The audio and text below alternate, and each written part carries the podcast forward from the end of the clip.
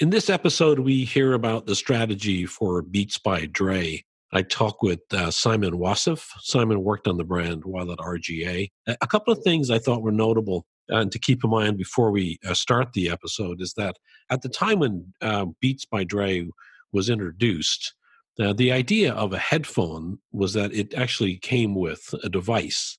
Uh, you bought a device and it came with uh, a headset, and um, it, the headset had quality, a, level of quality, uh, but it was sort of almost uh, included in the same way that a charging cable was included. It was all about the, the device itself. So here, it's the idea that we're trying to create this uh, idea of the headphones as being a device, and it sort of shifts everything and justifies a higher price point. Now, there were also other brands that were on the market, such as Bose, who were offering products with similar features, but they had marketed themselves in a very different way, a very traditional way. So I think yeah, what you see here is a, a way for a brand to begin to look to culture, to find its voice.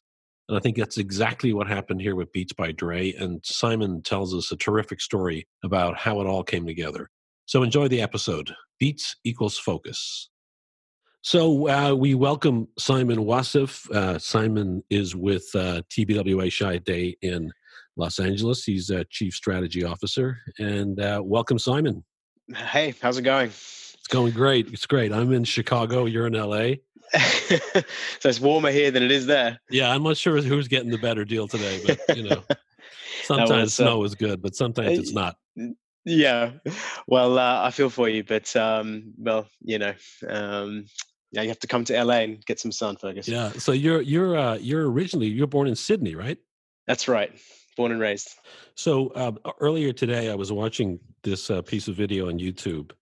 And mm-hmm. obviously, you know, in, as part of the introduction, I talked about the fact that we're we're talking about Beats by Dre, and I watched Omar Johnson, who mm-hmm. was the uh, VP marketing at the time, talk about this whole campaign. And you know, Omar came from Nike. He worked on Nike Plus. He's now at Apple and um, uh, what a what a what a great client what a great opportunity uh, mm-hmm. to work with it seemed like he was just a terrific guy and really sort of understood what i think what a strategist and a planner wants to be have a wants to know that a client understands mm-hmm. yeah i mean omar um, was um, one of those clients that yeah, agencies kind of dream of um, very clear vision very um, big ambition and you know uncompromising on that. So tell us tell us about the uh, the very beginning. So we we know that everything ended up with this idea of uh, hear what you want yes. as being sort of the year one campaign and I, and I think probably the best way to encapsulate the strategy. It's been it's been expressed in a number of different ways but i really like mm-hmm. that it's super tight idea Mm-hmm. How did how did that get started? Where yeah. did it come from, and, and were there other directions on the table that ultimately got shaved back or pushed back? Yeah. Um, so you know, but you might not believe it anymore, but there was a time when headphones were not cool. You know, there was a time when headphones were not um, the sort of you know the, the, the that really common thing now you see is people you know with a pair of headphones around their neck as they kind of you know walking through an office or um, people wearing headphones um, whilst they're in a you know cafe you know using the free Wi-Fi um, you know listening to um, their you know their, their their tunes. You know headphones were were a bit of a commodity and then they sort of became um, you know all about technical specification and things that a, a niche music audience knew uh, the the, me- the meanings of and, and what you know the definitions of, but to a mass audience were still relatively unknown and not that interesting and not that exciting. And then I think you know we started to see people wearing noise canceling headphones on airplanes, and that was the kind of the height of the aspiration was to sit on an airplane and not hear a baby crying. So I'm going to wear this this this pair of headphones. Right. Um, and you know in in the middle of that dr dre had a had a, a point of view and his point of view was that headphones should be in you know created in the service of the music and they should deliver the music that you're listening to in the way the artist intended. And that was maybe the first time that there was a genuine point of view about what the benefit of those headphones should be, not just it has you know this impedance and this much sort of um, you know precision and this sort of uh, level of hertz and you know things that you know yeah. your, your, your, woman and man on the street really don't understand or couldn't give a fuck about um, but what they do care about is feeling good feeling how they want to feel when they listen to the, those songs that they love and feeling that way because it's it's being you know transmuted into their ears and their brains in the way that the artist wanted it to sound. And and so that is where that is when sort of beats entered the conversation. Um, and it's and, not it's not that at the time that Bose didn't do it or Sony didn't do a good job of mm. delivering that, right? It was that it was it was it was there but it wasn't necessarily the strategic direction that those it, brands took right? Exactly and there, and and it was not only was it not the strategic direction it was not there was no elevation of the conversation. There was no sense of like why does this thing cost $300 and you know that it's worth that money. It's you know that it's awesome that it is a thing that you want. Uh, no one was was sort of um, in that zone and you know, I think it's telling that, you know, those are technology companies and they were producing another piece of technology. And, you know, Dr. Dre is a musician, he's an artist, and he was producing something, wanted to produce something that, um, you know, was art- conveyed that artistic sensibility, not the technology one. So and, was was that was that sort of was that a, a, uh, a perspective that came from from the client side or did you guys sort of discover that space and how did you go about discovering that sort of narrative? Well that that's that was his intention and it was stated and it's written on the side of of every box of uh, either beats headphones or power beats or a pill or anything you buy from from beats by dre. It's there it's written on the side of the box and it's got his signature on it. So you hmm. you you take that as a that's a product truth but it's a product truth. It's not a brand truth yet and it's not it wasn't something that on its own was able to to carry the whole conversation. So to your question about were there strategic directions that we had that maybe didn't make it yeah because you know something like that it feels really good and it feels right and it and the strategist will will go let's go down that road um, and see. And the, you know the truth is it it doesn't it doesn't survive because a it's kind of it's still kind of abstract what the artist intended that's sort of open to interpretation uh, and b it's not defendable in the long term. So um, you know uh, sony bose whoever bowers and wilkins they can come in and kind of say the same thing if they chose to and if they did it with more money and you know more famous people or whatever um, then then you know that strategy is toast. So you take that as a product truth and then you start to in, investigate and, and go what else is there that can elevate the conversation? And around that time um, um, the, the, the beats organization they had they had given a, a, a, a you know a, couple of bigger athletes um, lebron james being one of them um, a pair because they were friends with um, Dre and and the guys that that were running the company, um, and so you started to see it pop up on the heads of and on the ears of of some famous people. Um, we actually thought that that might be a, a, a strategic angle, which was, you know, endorsed by people who, um, you know, know you know who, who know um, excellence um, and and these were and, music artists at that time. Well, or? it was a combination of of, of uh, musicians and of athletes uh, and of people in wider culture. Um, and again, that strategy it, it's it is one of those ones that it looks good when you when you first start talking about it and you start exploring it and you have some thought starters but it again it starts to unravel because um, who's to say that that they have credibility. Um, and who is to say that, you know, again, one of our competitors couldn't sign a bigger deal with a bigger artist or a bigger athlete. Um, and it and again, it, it's not defendable in the long term. The the the other thing that's worth reminding ourselves was that, and if you go back, I, I encourage you to Google it. Is Beats was was memeable. You know, people were hating on yeah, this brand. That's right. They were right. they were they were you know memeing. They were writing memes about how Beats was for you know was kind of for was fake. You know, it wasn't for real music lovers. It was all for show, and it was for people who didn't get music. Um, and the, I mean, the irony that it's created by Dr. Dre and Jimmy Iovine, you know, that was a delicious irony. But again, you, you're not going to dedicate marketing dollars to to that story. That's a that's a that's not a you know necessarily a, a, fruitful or an elevated conversation. Which sort of So- which, which I would think probably in certain ways sort of killed the idea of going after a product truth as a direction because there was so much criticism at the time, right? That it that it was sort of sub style over substance. Right. So so what we knew from the get go was that the product truth would, had a role to play, but it was it didn't have the role to play. It had a it had a, a, a you know it was an important ingredient, but we needed that unlock, that thing that was that that sort of sat above that and and articulated you know why why should you know you consumers out there give a fuck about this brand and spend significant money um, on it um, you know instead of sony or or bose who seem to be all right as well?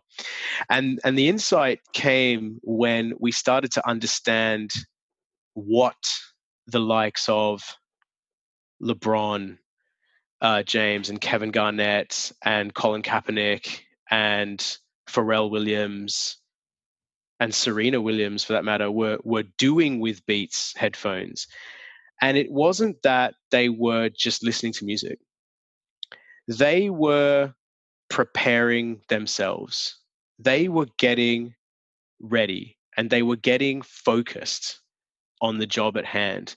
And when you go a bit deeper, which we did, um, into the psychology of that and why it matters that an athlete like Serena Williams um, is listening to music before a Grand Slam match.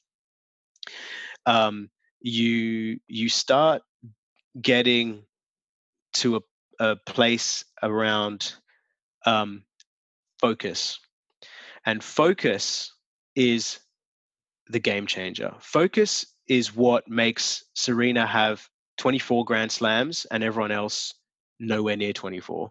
Focus is what makes LeBron the best and keep coming back season after season. Focus is what makes, um, you know, Colin Kaepernick um, silence the haters and and perform.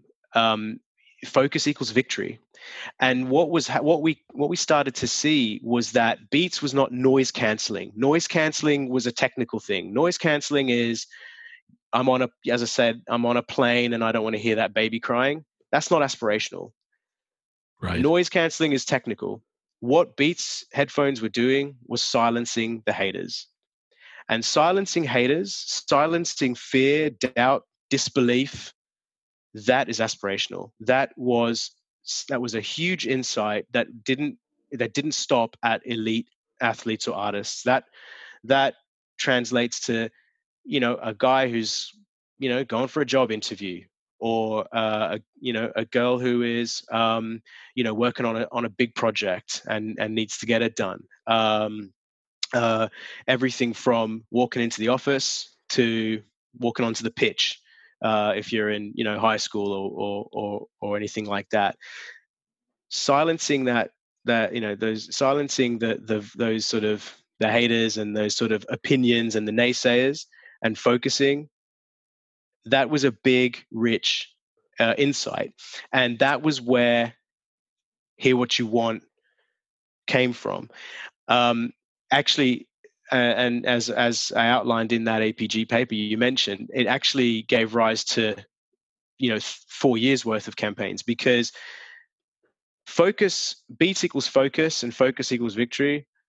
Uh, that gives rise to you know talking about hear what you want the game before the game the game starts here that you know mining that insight for more and more nuance that's what gave us you know so many years of of, of excellence and, and a runway to really build that brand I mean, what this is in essence, just planner to planner here, is the idea that you guys took a feature of a product, which is a technical product, a technical yeah. a piece of technology that is that was common it wasn't it wasn't a commodity it wasn't commoditized but it was common other brands had that same feature yep but you you were able to mine culture as a way of of of, of merging that feature with mm. a moment in time a mm. moment in culture that wasn't yes. really driven by i'm assuming this wasn't driven by any consumer research it wasn't like you were doing ethnographies with consumers you weren't in the field.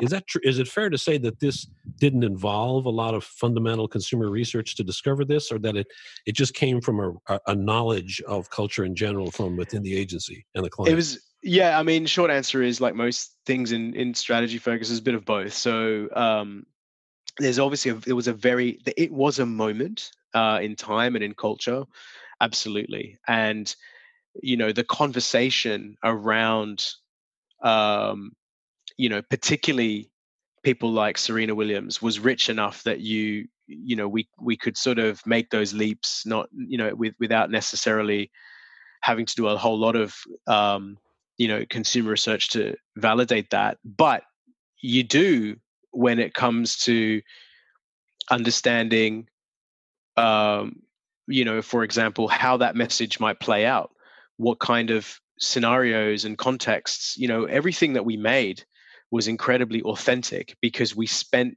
the time with the audience that you know we we knew was um you know was our was you know our, our target. You know we spent time in those locker rooms and in those studios and in those yeah tell us about um, that because i'd love to spend a couple minutes on that because i think as planners there's this tension that we all face and mm. it's you know we've we've we've got timelines where you know there's, there's this label these days about you're a Google planner, and everybody everybody's uh, you know advocating to make sure that we get and they're right to, to get out of the office and i completely right. advocate for that so yeah. we're pushed to get out and i think most planners w- want to do that but they're not yeah. able to but so tell us on yeah. a granular level what were you guys able to uh, what did you do to sort of build that foundation of of insight yeah, I mean, we and and this doesn't. I mean, obviously, um, you know, when working on beats, there was there was obviously the sort of master campaigns like um, "Hear What You Want" and "Game Before the Game." There was also a lot of work that we did around, um, um, you know, power beats, uh, pills, um, um, and around, um, you know, uh, beats, uh, beats one uh, radio and understanding different audiences who are consuming the brand in different ways. Um, and the, the short answer is we we spent time with with with those people. You know, these were it wasn't like we had to sort of set up you know really kind of controlled focus groups and bring people into rooms and you know and say oh what now what do you think about this brand and you know and and that sort of more almost clinical approach yeah. the the the research approach was more ethnographic. It was more about being in those environments, being with those um, those you know mostly you know young people uh, who were in those um, you know cultural spaces around um, you know particularly music, uh, sport, um, um, design, art. You know there was a um, you know there, there are sort of passion areas that we could tap into um, you know, who were the influences in those spaces that we could spend time with as well. And we were doing a lot of observation, we were doing a lot of conversation. So it was it was a more ethnographic approach. Um, right. What right. I think we did well was we balanced the belief of the the, the brand and the and the company belief with the context that it would come to life in versus letting consumers tell us the answer or say that they didn't like that positioning and we should do this positioning instead. And we would sort of just follow blindly which i think is a is the the flip side of you know or the the, the when when we go too far um you know listening to to our audiences sometimes you know brands especially a brand like beats wanted to lead its consumers not not be led. So so um, we spent a lot of time in those spaces but we always understood what it was for which was to create context your to your point before about planners getting out from behind the desk and and going and just you know doing research and being with consumers yeah there's or, or stakeholders or or you know people in an organization and, and understanding what makes it tick there is no substitute for that and I advocate that. And I'd say to all the, the young planners listening, um, you know, be you know be that person that goes and understands more and learns more about the audience than anyone else because that is still you know that is power. That is unlock that is you know that's where your power as a strategist comes from which is um you know knowing the unlocks knowing what makes your audience tick.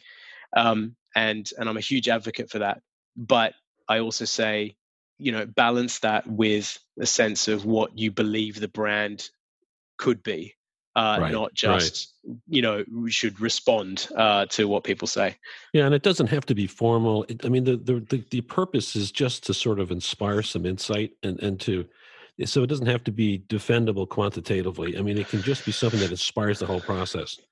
And yeah, and I mean, feels intuitively is right. It feels right. right. I mean, there's there's you know there is absolutely you know there's that intuition that you you you just know it or you you believe it and you you want to um, um, you know validate that.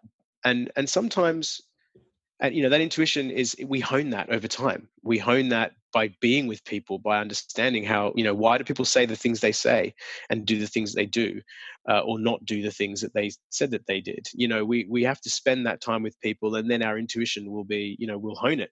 But the one but i will also say you know sometimes the unlock is from a uh, you know something more um you know quantitative. You know I, I i was a statistician believe it or not back in you know when i was a baby before i became a, strategist um you know and and you know those that, that there's there are stories to be found and unlocked in in in the numbers too. Um right. you know one of one of you know one my probably my my most important piece of work as a strategist was for was for road safety back in australia. Um and that you know the insight came from a combination of of of data points qualitative and quantitative, but one of the most important ones was a quantitative one about the nature of having more. If you're a young guy, the more people you have in your car, the more you're likely to um, have an accident because more people equals more theater. Um, and yeah. and you show off. So you know those are things that are very real, and you have to take that into account. Um, but you know it's it, it, it's important for for planners to you know always be looking for those ways to get closer to people and ways to get closer to the problem so that you know you can solve it with something that's genuinely good. So tell tell us about uh, obviously you're at Chiat now and you're at rga before working on this. Tell me about how it worked uh, working with the creative group because i think there's a lot of planners who struggle with um, uh, uh, in in certain ways trying to understand what's the value they're trying to bring to creative. And for creative to try and look at planners mm-hmm. and go okay this person is not trying to derail me they're trying to inspire me. Yeah. And i think there's a tension that exists there and i'm just wondering is that a is that did that tension was there any tension or any sort of manifestations of tension that resulted from when there was this transition from planners to the creative group, or was there mm. no transition? Was it just a constantly working together throughout the process? And what was that like?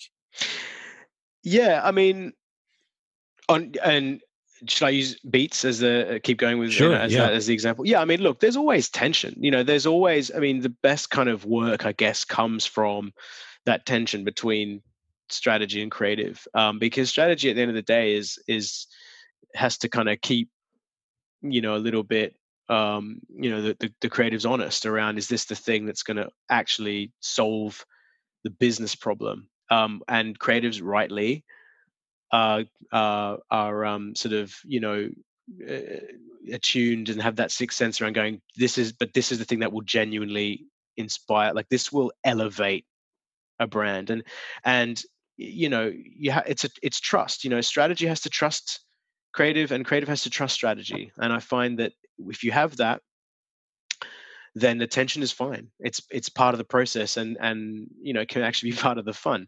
Um you know to get to something like um the game before the game and then um the game starts here there was it was actually more the tension comes in what choices do you make versus the overarching thought or message. As I said, because the insight was so big and powerful around focus and focus, you know, and almost doubling down on focus, um, that was sort of never the debate. The debate was became like, who? Which of the stories that we're going to tell? What's the story that's slightly more, you know, more inspiring, or is it, you know, is it about Neymar or is it about Mario Götze or is it, you know, is it about Richie McCaw is it about the All Blacks? Which part of that story do we want to zoom in on? You know, you you end up becoming a, a more of a sort of arbiter of of choice and context versus the overall overarching message and and that sort of that's a I mean that's a that's a good place to be. That means you've got an insight that everyone is super jazzed about, and it, that's sort of that's kind of not the debate. Right. But then, but then in in other creative pursuits, I mean, you know, to go back to the example I gave you just then about road safety, I full disclosure that was the the, the Pinky campaign from Australia. Uh, I the first time I was presented that work, I hated it. I thought it was, you know, I thought it made a kind of crass, you know, joke of the of a very serious of a of a no of a an insight that was very finely crafted around you know social death being worse than actual death for young drivers. And i envisaged different kind of work. When i was presented that work i was like i don't like it. But you have to go okay let me just take us like not be the planner simon and be the audience simon and and and look at it that way and understand how it might work in, in people's minds. Um, i think the job of the strategist in in those moments becomes how can i you know what am i seeing? And what's really happening sometimes behind the execution that i might be able to um you know um, sort of bring out and and and shine the light on and say this is actually quite good. It just needs to be thought about this way um, versus going i don't like any of that. You know give me some more. Uh, you know that's that's i think again it's one of those things and and you know i I, I i like to tell you know strategists coming up the same way i was told when i started out the first thing you should say in a creative review after you're presented a number of ideas is thank you. Because those teams have bared their soul quite publicly uh, knowing knowing full well that they're about to get assassinated. Um, and that is like that's a big thing you know you're, you're putting your work out there for an audience that's going to be like nah that's not quite right. Um, and in some cases yeah it's not and things that are not right you go let's not pursue that route. But what i say to strategists is say thank you because they've thought about the challenge. Then look at the work and go of these you know five things okay three of them aren't right. This one is kind of interesting and needs to be thought about in a certain way. And this one over here has the kernel of a very exciting thought in it, but it's been buried in something slightly distracting. Let's work on it. Let's work together to get it out. Um, you know, that was the same on beats. It was never like it was a bullseye every time. In fact, thinking back on it now, there were probably more misses than there were hits, even though from the outside looking in, it looks like we just had hit after hit after hit going going back to the beginning of this and looking at the way that strategy was was working with creative i would i would think that when somebody like dre um, or omar come in with a, a, focus they have a focused mm. direction and you needed to evolve that obviously and you did brilliantly um, but i would kind of think that creative would be just chomping at the bit to get going mm was was there an appetite for sort of um, or, or, was there an expectation that there needed to be some dwell time to sort of rethink about how this evolved? The, the short answer t- to your question is yes. We kind of would get we had a feeling about what worked,